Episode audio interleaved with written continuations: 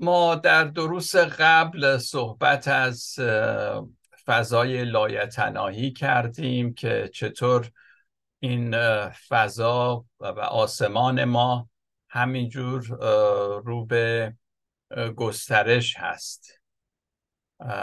و یه چیز جالبی هم که هست اینه که همینجور که منبسط میشه و گسترش پیدا می‌کنه سرعتش هم به همون نسبت زیاد میشه.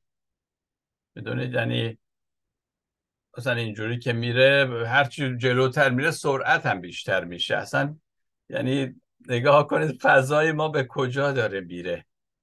و اتفاقا بعضی از دانشمندان میگن اینکه به تدریج سرعت زیاد میشه حالا ما بگیریم از اونوری بیاییم. یعنی اگه این به تدریج زیاد میشه اگه معکوسش رو نگاه کنیم به تدریج کم میشه کم میشه کم میشه کم میشه تا به یه نقطه می‌رسه. و اون بیگ بنگی که میگن از اونجا شروع شده. پس اگه معقوله دیگه نه؟ اگه دنیای ما فضا ما داره به سرعت رو به گسترشه و هرچی میره گشت... سرعتش زیاد میشه. پس اگه معکوسش رو در نظر بگیریم می‌خوایم برگردیم سرعت باید به تدریج کمتر کمتر بشه تا به نقطه ایستا می‌رسه. اینه که همه عالم هستی جهان از یک نقطه شروع شده. و همینطور تکاملم با این فضای لایتنایی یه جوری سازگاره. چون تکاملم نشون میده که به تدریج همه چی کاملتر میشه بزرگتر میشه شکوفاتر میشه. برای همینه که من فکر کنم تکامل همینطور کیهان شناسی و به طور کلی علوم نباید ما رو از خدا دور کنه. چون اگه خدا واقعیته علومم واقعیه پس باید با همدیگه سازگار باشن. ولی مسیحیت و شاید هر دینی همیشه در تضاد با علوم بوده.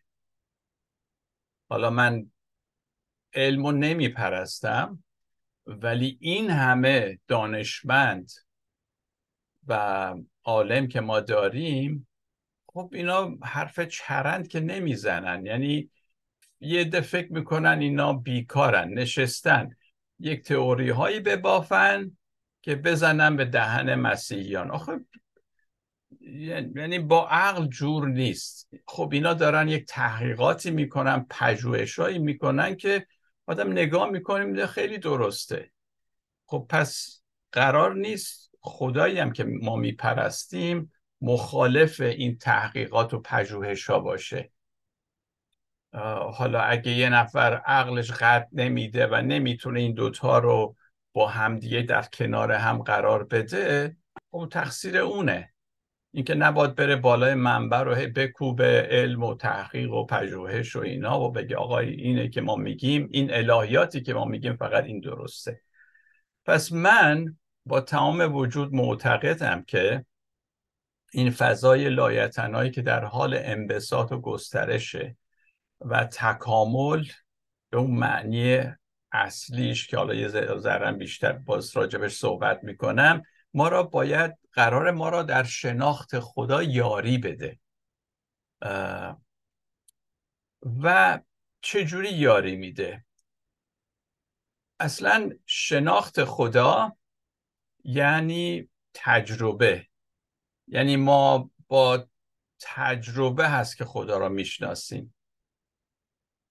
زیاد با دو دو تا چهار تا و اینجور چیزا نیست. تجربه هست. نه اگه امروز نفر میاد میگه من خدا رو می‌شناسم خب چه تجربه ای داری تو از خدا؟ میگه آقا انقدر من کتاب خوندم. خب خوندی که خوندی. نوش جانت. ولی چه تجربه ای داری آخه؟ پس تجربه مهمه. حالا این تجربه ممکنه شخصی باشه. یعنی من من سارو یک تجربه با خدا دارم. یا می‌تونه جمعی باشه. و من میگم که علوم علم در واقع این تجربه جمعیه. که یه از دانشمندان پژوهشگران راجع به خدا راجع به ستاره کیهان شناسی و اینها مطالبی گفتن علومی هست مثل تکامل و اینها که اینا یک تحقیقات گروهی درسته یه نفر ممکنه شروع کرده ولی گروهی از دانشمندان هستند که راجع به اینا صحبت می‌کنن. بنابراین این علم و خداشناسی نباید مغایر هم باشه. اگه جفتشم از حقیقت و واقعیت صحبت می‌کنه. این تجربیات حالا چه درک یعنی شخص تجربه شخصی هر کدوم از ما و همینطور این تجربه جمعی که شامل علم و اینها میشه همه اینها درک ما رو از واقعیت تشکیل میده. حالا بازم تاکید می‌کنم منظور من این نیست که علوم همه چیز رو برای ما توضیح میده نه. علم همینجور در حال گسترشه و روی تئوری های قبلی و به حال قوانینی که بوده داره بنا می‌کنه.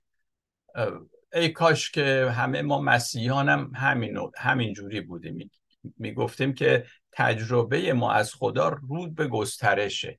ایستا نیست جای نیست که من بگم آقا من رسیدم حالا من دیگه همه چی می‌دونم. نه منم در دارم خدا رو می‌شناسم. همینجور در حال در این روند دارم جلو میرم. اما علوم چیزای زیادی رو درباره کائنات آشکار کرده. هیچ شکی نیست. گالیله یه نمونه بود که خب در قدیما واقعا چه کشف اصلا تکان دهنده ای کرد که آقا این شما کلیسا و اینها که میگید کتاب مقدس رو ما خوندیم و زمین مرکز دنیاست و ایستاست اینها این خبرها نیست. و همینجور بگیرید و میلیون ها دانشمند که در طی قرون تحقیقاتی کردن واقعیت هایی رو به ما نشون دادن. علوم علوم چیزهای زیادی رو در مورد کائنات ما آشکار کرده.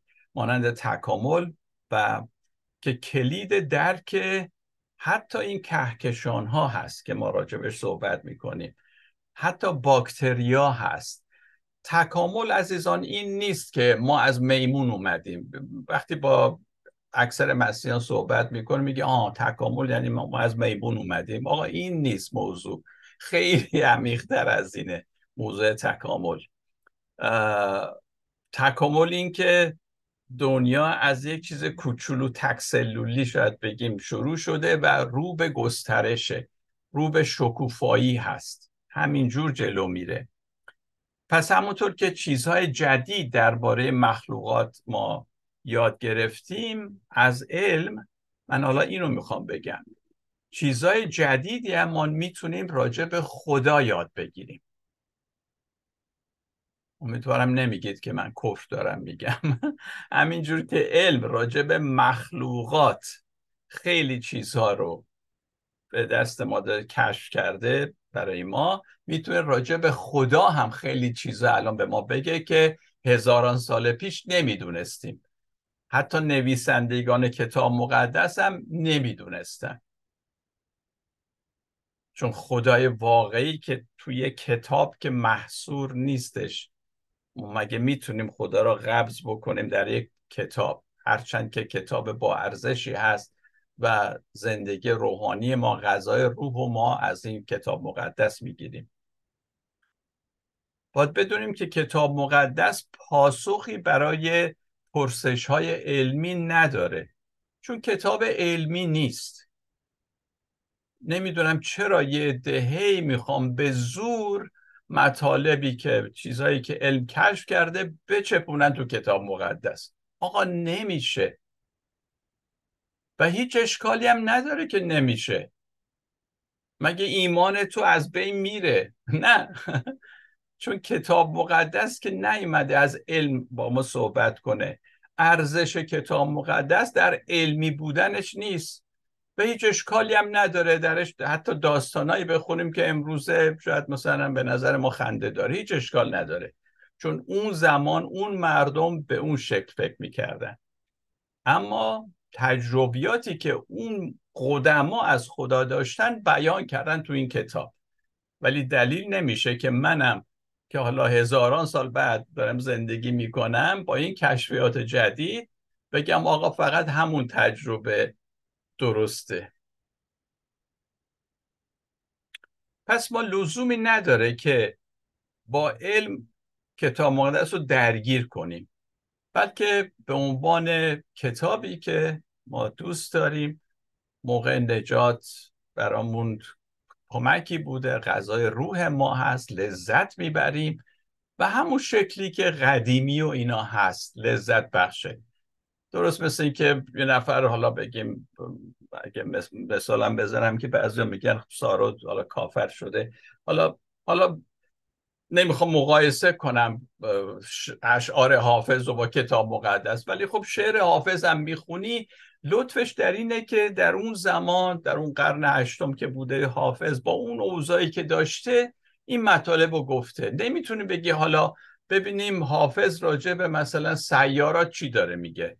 راجع به نپتون چی داره میگه؟ و به زور شعری پیدا کنیم که میگیم آها ببینین شعر داره از کره مریخ حرف می‌زنه. بابا ول کنید این حرفا رو. حالا چرا ای تو کتاب مونس داریم پی... می‌خوایم دنبالش بگردیم که یه چیزی پیدا کنیم که این علم رو به زور بچپونیم تو آیات کتاب مقدس. بعضا فکر کنن این کارو بکنن ارزش کتاب مقدس بردن بالا. نخیر ارزش کتاب سر جاشه. نه با گفتن شماست یا یکی کسان دیگه. کتاب مقدس یه ارزش خاصی داره که همونو باید حفظش کنیم این کتاب کتاب مقدس درباره ایمان به خدا از طریق روش های کهنه صحبت می‌کنه. مثل چی؟ مثلا این کتاب میگه خدا در شیش روز همه خلقت رو به وجود آورد خلق کرد. همه چی رو در شش روز. و میگه یه باقی بود باغ عدن که اونجا دو تا درخت سهرامیزی داشت. یکی رو می‌شد خورد بعد اگه اینو خوردی از دومی نبات بخوری. خب اینو درخت عجیب و غریبی هن. و یه ماری هم اون وسط ها هست که داره حرف می‌زنه. خب این مال قدیمه. حالا اون زمان اینجور حرف زدن اوکی بود درست بود. ولی امروز اگه برای, برای یه نفر بگی من حتی برای نوم بگم که مار داره حرف می‌زنه فکر می‌کنم من دارم یه کارتونی براش تعریف می‌کنم فیلمی اینها. ولی واقعیت که نداره که مار داره حرف می‌زنه. حالا چی بگیم؟ بگیم کتاب مقدس بی خود دروغه؟ نه. کتاب مقدس زبانی داره که مال هزاران سال پیشه.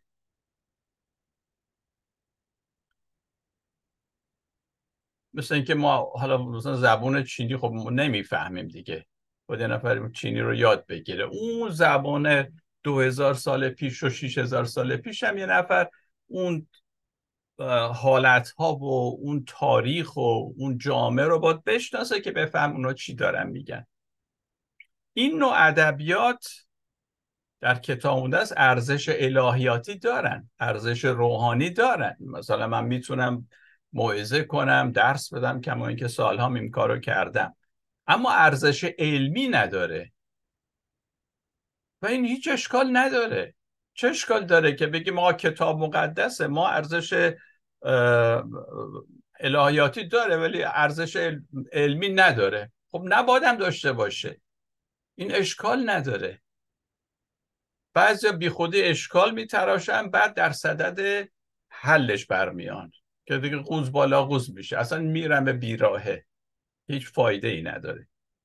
حتی آگوستین آگوستین که مال قرن چهارم پنجمه یک کتابی داره به اسم The Literal Meaning of Genesis.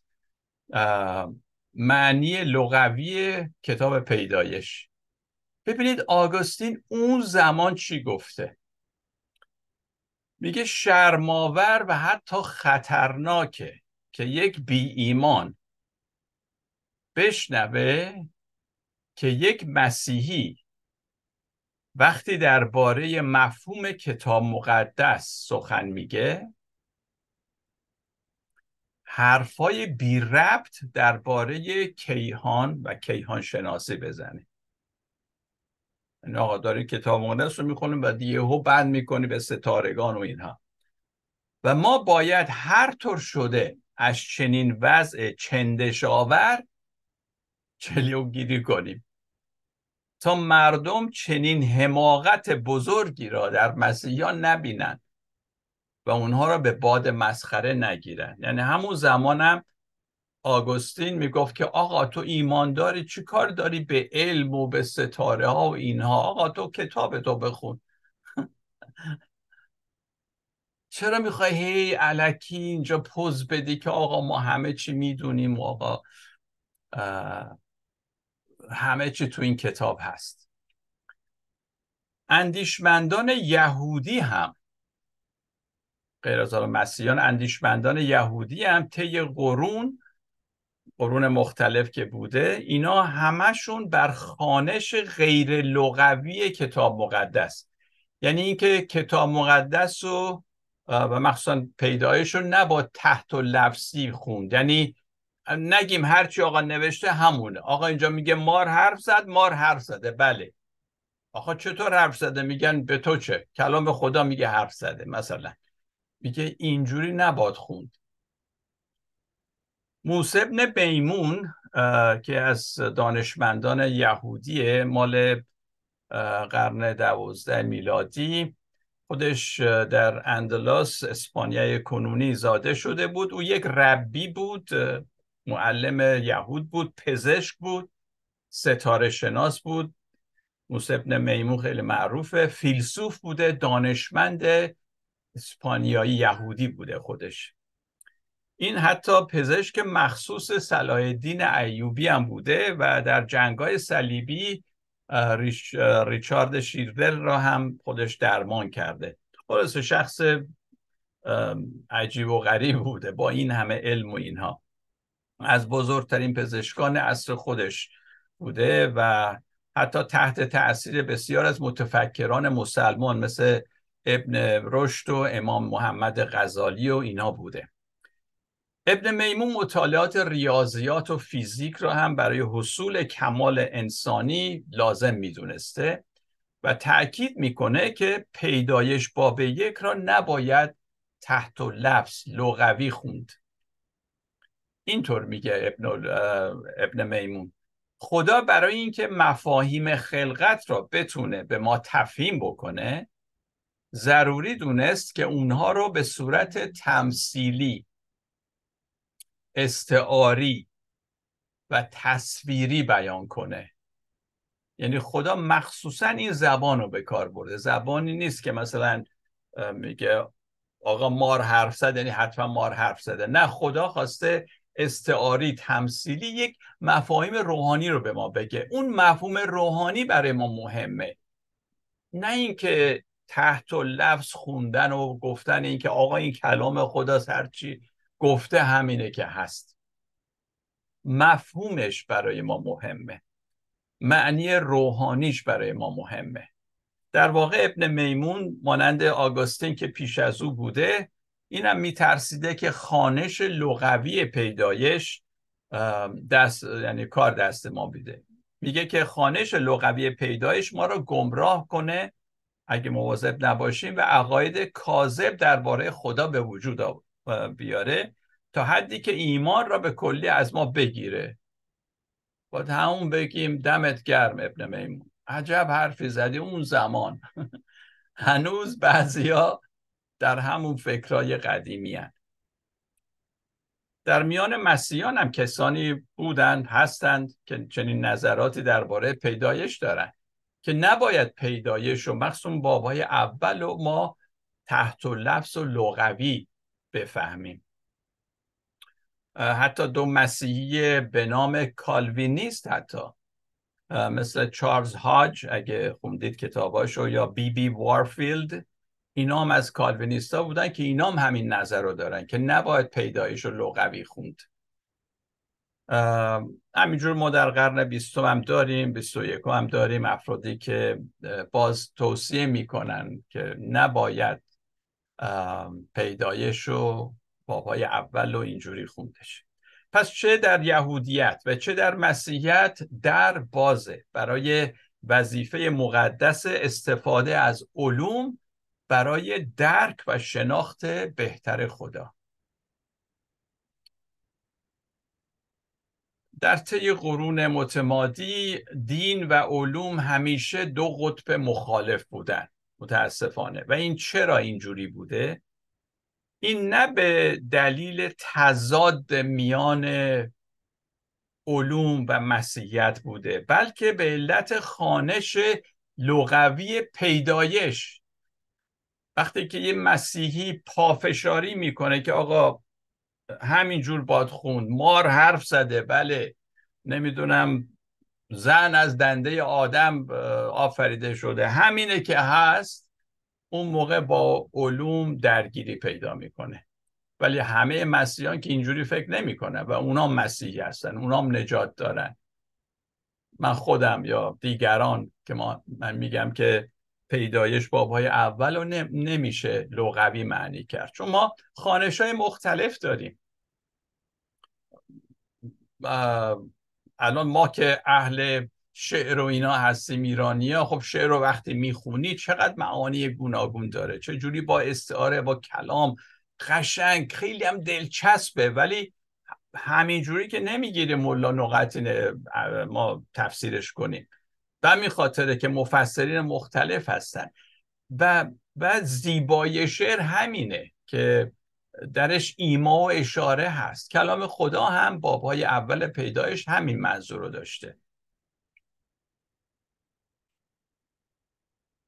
خب گالیله رو هم مثال زدم که ثابت نبودن زمین و چرخش آن به دور خورشید و وقتی اثبات کرد چه بلای, بلایی سرش آوردن. بعد گفت آقا غلط کردم پس منو نکشید. من اصلا اعتقادم می‌ذارم که نه نه اصلا همینه که شما میگید. کلیسا.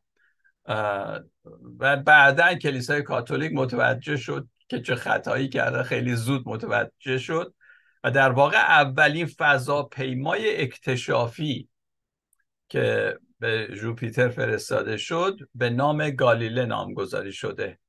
تفلک بعد از مرگش اومدن تعریف و تمجیدش کردن. خب حالا منظور من چی عزیزان؟ منظورم رو در یه جمله بگم. اگه هرچی گفتم تا حالا گوش ندادید و یا نفهمدید چی دارم میگم اینو به خاطر بسپارید که خدا همیشه جلوتر از ما و فراسوی عقل ماست. همیشه. هیچ موقع ما به پای خدا نمی‌رسیم. هی بگو من خدا رو می‌شناسم.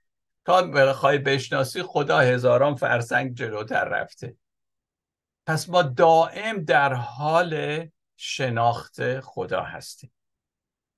و از این رویه که ما به خلقت به این کهکشان ها به همه اینا نیاز داریم که ما را به سوی خدا به جلو حل بدن. چون خدا خیلی داره اون برام میره ما با دنبالش بریم که برسیم. یعنی خدا فراسوی عقل ماست همیشه. در این حال که خیلی نزدیک به ماست ولی شناخت واقعی خدا خیلی فراتر از ماست. و علوم علم می‌تونه وسیله خوبی برای رشد روحانی ما باشه. عزیزان اگه اینو یاد بگیرید شما که از علم برای رشد روحانیتون استفاده کنید. هرچی می‌خونید در علم باعث رشد روحانی شما میشه. برای اینکه خدا رو بهتر ما بشناسیم. تکامل ممکنه با خانش لغوی کتاب پیدایش در تضاد باشه. اما با خدا در تضاد نیست. در واقع میان تکامل و خانش غیر لغوی پیدایش هیچ تضادی نیست.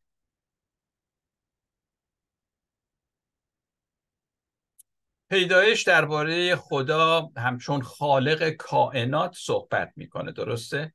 و همینطور به وجود آورنده ی حیات. خدا حیات را به وجود آورد. زندگی دم حیات رو نفس و موجودات زنده رو همه از خداست.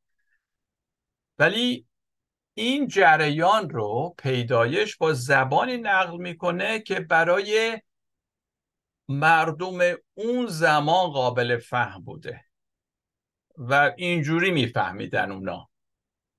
پس این زبان را برای اونا به کار برده. اون چه ما در پیدایش راجع به خلقت عالم هستی می‌خونیم شبیه داستانهایی است که اقوام قدیم هم داشتن. عزیزان اینو نمی‌دونم می‌دونید یا نه ولی پیدایش آدم و حوا طوفان نوح.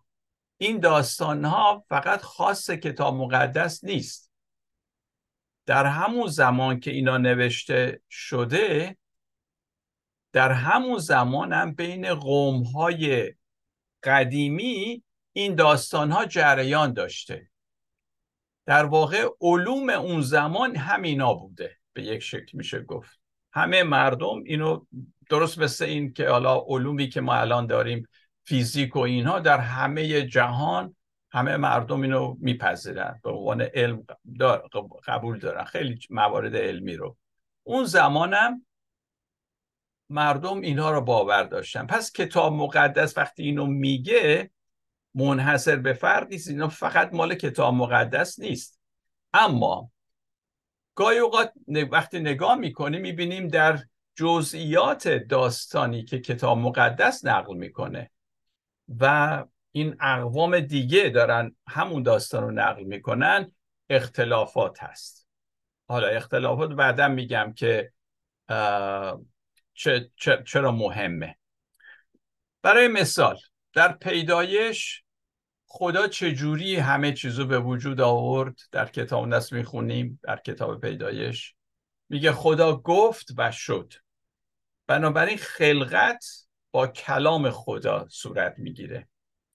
اما همین خلقت داستان خلقت در سایر اقوام سومری و بابلی و کلدانی و اکدی و اینا در اونها در اونها در نتیجه جنگ خدایان یعنی خدایان با هم دیگه وارد جنگ و خونریزی میشن جنگ خونین که در اثر اون به حال جزئیات شده که نمیگم دنیا به وجود میاد. پس فرق اساسی اینجا هست. در پیدایش همه انسان ها به صورت خدا و مثل خدا آفریده شدن. در قوم های دیگه فقط پادشاهانن. که به صورت خدا آفریده شدن. خب در عین حال که شباهت هست اختلاف هم هست. در باب دوم پیدایش آدم در باغ عدن گذاشته میشه که خود با کمک خداوند بتونه از باغ توجه و مراقبت بکنه. اما در داستان اقوام دیگه انسان در باغ گذاشته میشه به عنوان برده خدایان. یعنی خدایان اربابن انسان برده است که کار این زمین را بکنه به عنوان یک برده. پس اینم یک فرقیه. در داستان نوح چطور؟ چه فرقی هست؟ در داستان نوح کتاب مقدسی انسان به دلیل شرارت دائمیش از روی زمین محو میشه. در داستانهای قومهای دیگه آدمیان در آب طوفان غرق میشن. چرا؟ اینجاش بامزه است. چون میگه انسان ها خیلی سر و صدا می‌کردن و مزاحم خواب جناب خدایان می‌شدن. پس خدایان اینا رو انداختنش تو آب که خفه بشن از دستش راحت بشن. خب منظورم چیه حالا از اینا؟ از این مقایسه تشابه و اختلافاتی که هست. منظورم اینه که اسرائیلیان قدیم که کتاب مقدس رو نوشتن اینا با استفاده از زبان فرهنگی و علمی زمان خودشون درباره خدا و خلقت استفاده کردن.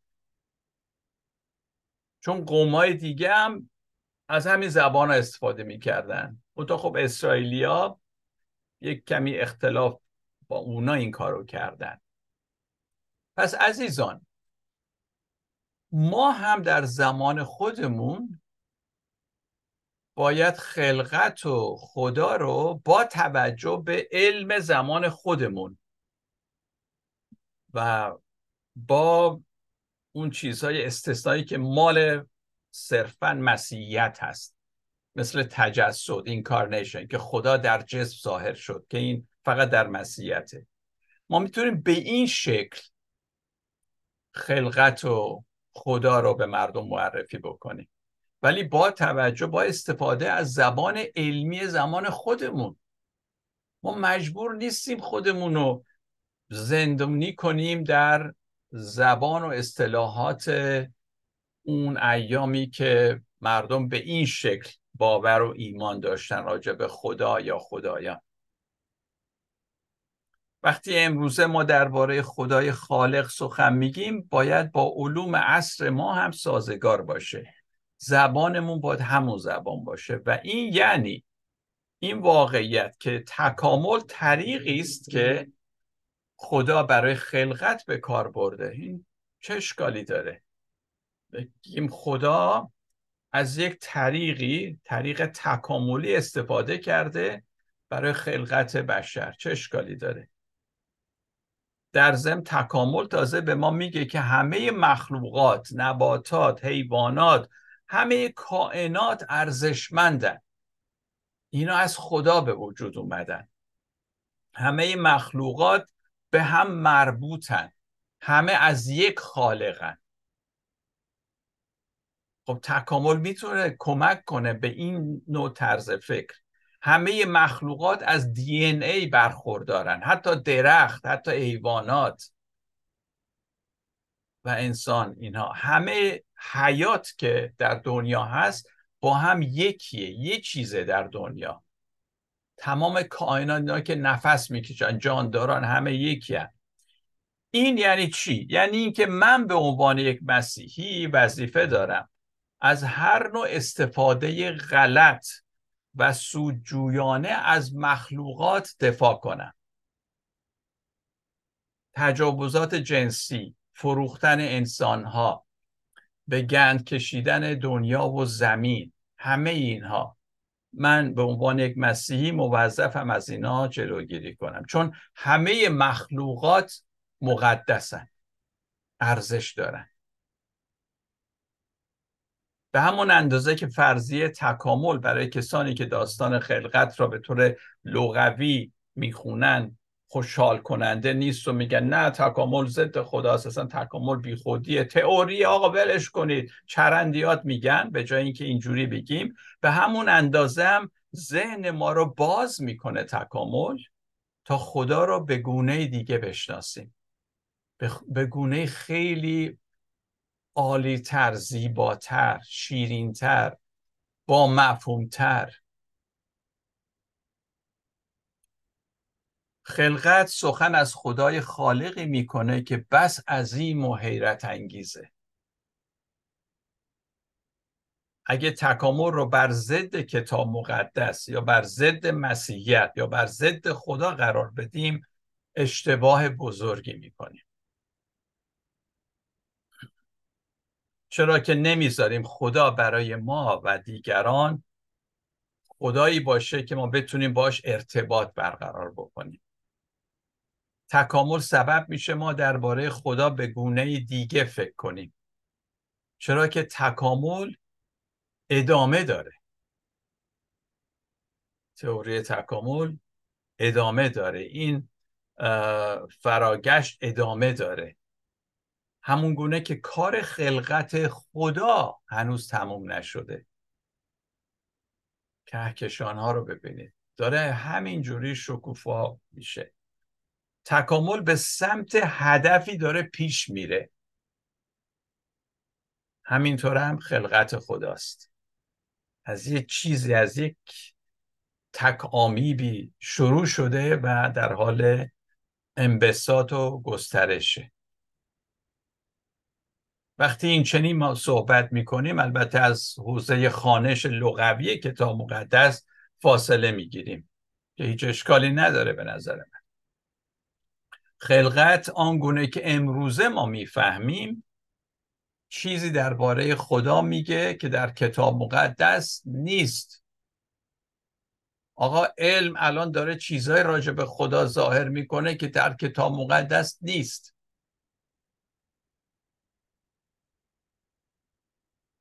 چون کتاب مقدس به حال یک کتابیه دیگه بسته شده تموم شده. و نمی‌تونیم خدا رو بذاریم این تو بمونه. اما به جای اینکه تکامل را دشمن کتاب مقدس بدونیم وسیله قلمداد کنیم که شناخت ما از خدا رو تعدیل می‌کنه تغییر میده شکوفاتر می‌کنه گسترده تر می‌کنه.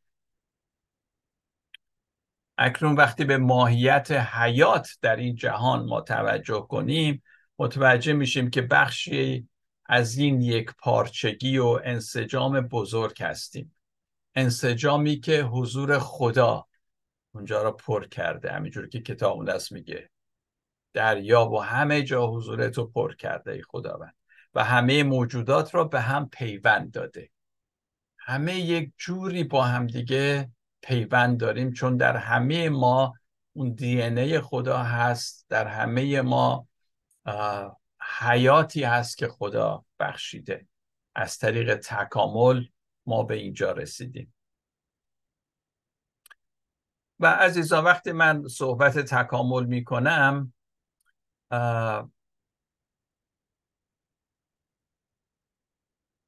این تکامل خب قرنا بین یا بگیم نسلای گوناگون در چندین نسل بین مسیحیان همیشه بحث بوده و به طور کلی روی خوشی نشون نداده مسیحیت به تکامل.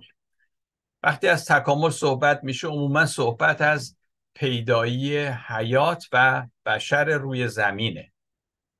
خاص. اما تکامل معنی خیلی گسترده تری داره. تکامل شامل تغییرات رو به افزایش کائنات همه چی. وقتی ما تکاملی فکر می‌کنیم یعنی میپذیریم که همه چی در حال انبساطه. دنیای ما.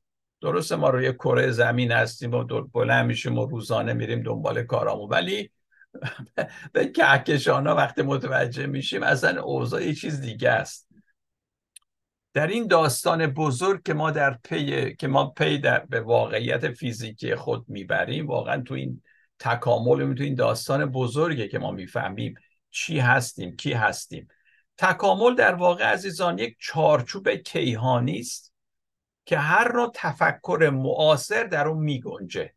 یعنی این اصل تکامل. فقط شامل نمی‌دونم موجودات مثل میمون و انسان و اینا نیست. اصلا فضا و زمان و همه چی.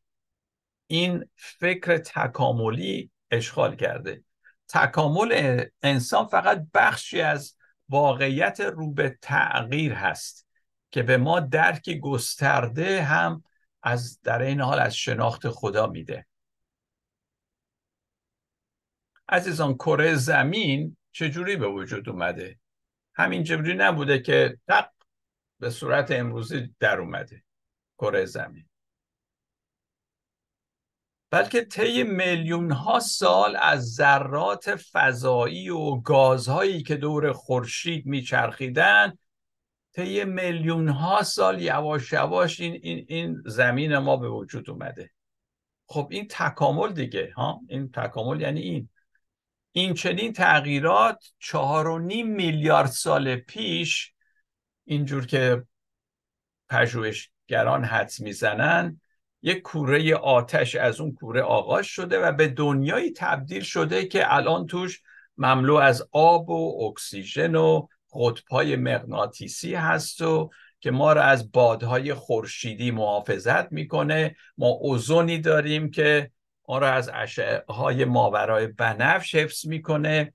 و همینجور صدها عملیات و کنش و واکنش های اتفاق افتاده تا اینکه زمین را برای رشد و تکامل انواع نباتات و حیوانات آماده بکنه.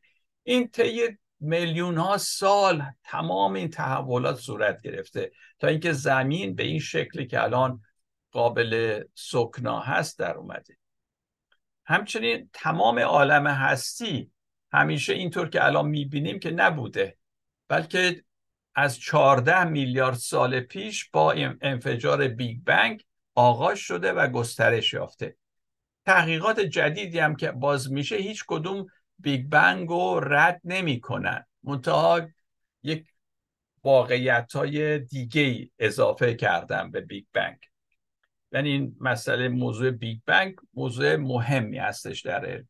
طبق این نظریه تمام موجودات زمانی چی بودن؟ یک متراکم در یک نقطه کوچیک بودن.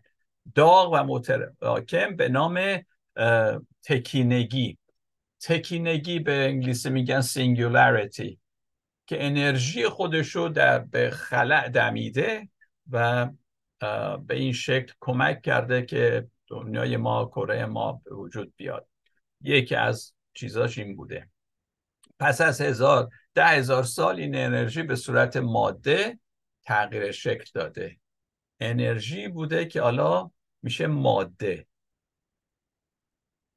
از این ماده تمام ستارگان و سیارات و به طور کلی عالم هستی که بین 100 هزار تا دویست و پنجاه هزار سال پیش هست به وجود اومده.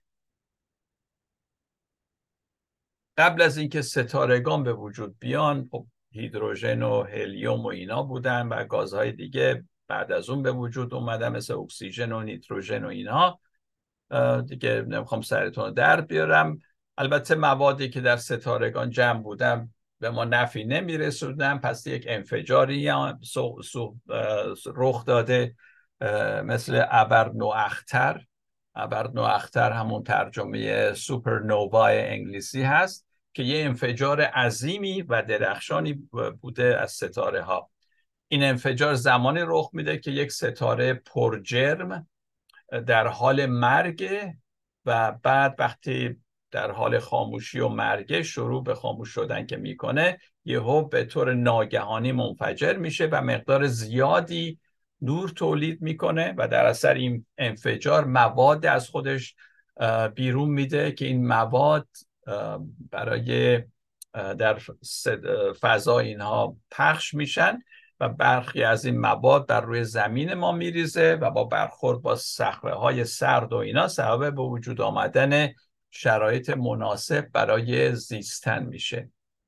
در ضمن صدها میلیارد ستاره هم در اثر گرانش یا جاذبه به همدیگه نزدیک شده کهکشان ما رو به وجود میارن کهکشان شیری رو و همینطور کهکشان های دیگه. بیلیون ها میلیارد ها کهکشان دیگه که اصلا در فکر ما نمی گنجه.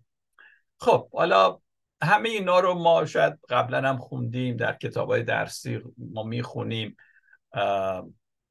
بچه های ما که میرن مدرسه می‌خونن در دانشگاه و در دبیرستان و اینها. ولی منظورم چیه؟ فقط چند چیز رو من گفتم اطلاعاتی دادم تا این به این نتیجه برسم. منظور جهان هستی اینطور که ما الان می‌بینیم در ابتدا چنین نبوده. باز تکاملی صورت گرفته و انبساطی در کار هست. یک گسترشی در کار هست. شکوفایی در کار هست. ابتدا یک نقطه بسیار کوچک متراکم بوده که به تدریج گسترش یافته و منبسط شده و این جهان هستی که مانند زمین و حیاتی که در اون هست از زمان زمانهای بسیار قدیم ظاهر شده و هنوزم باز در حال شکوفاییه. برای ما که به خالق به خدا اعتقاد داریم به نظر می‌رسه که خدا خدای تنوع خدا عادت نداره یه چیزی بیافرینه و بگه همین کمه. نه خدا عشقش در اینه که همینجور بیافرینه. شکوفایی. و این گسترش این این عظمت از خدای ما برمیاد. یه همچی خداییه. ماها که به وجود خدا اعتقاد داریم باید چنین خدایی رو بپرستیم. و این منو به شگفتی وامی داره. به حالت بهت زدگی که زبان از توصیفش باز میمونه. چنین جهان هستی که داریم داریم که دائم در حال انبساط منبسط شدنه و این چیزی از جلال خدا کم نمی‌کنه بلکه جلال خدا رو بیان می‌کنه به قول نویسنده مزامیر اما برای رسیدن به چنین ایمانی عزیزان لازمه در شناختی که از خدا داریم بازنگری بکنیم و تعدیل بکنیم. ما هنوز خدا رو نمی‌شناسیم. داریم میشناسیمش و این سفر سفر شیرینی هست. هیچ که فکر, فکر نکنه که رسیده. همین قدر هست که بانگ جرسی میآید. متشکرم.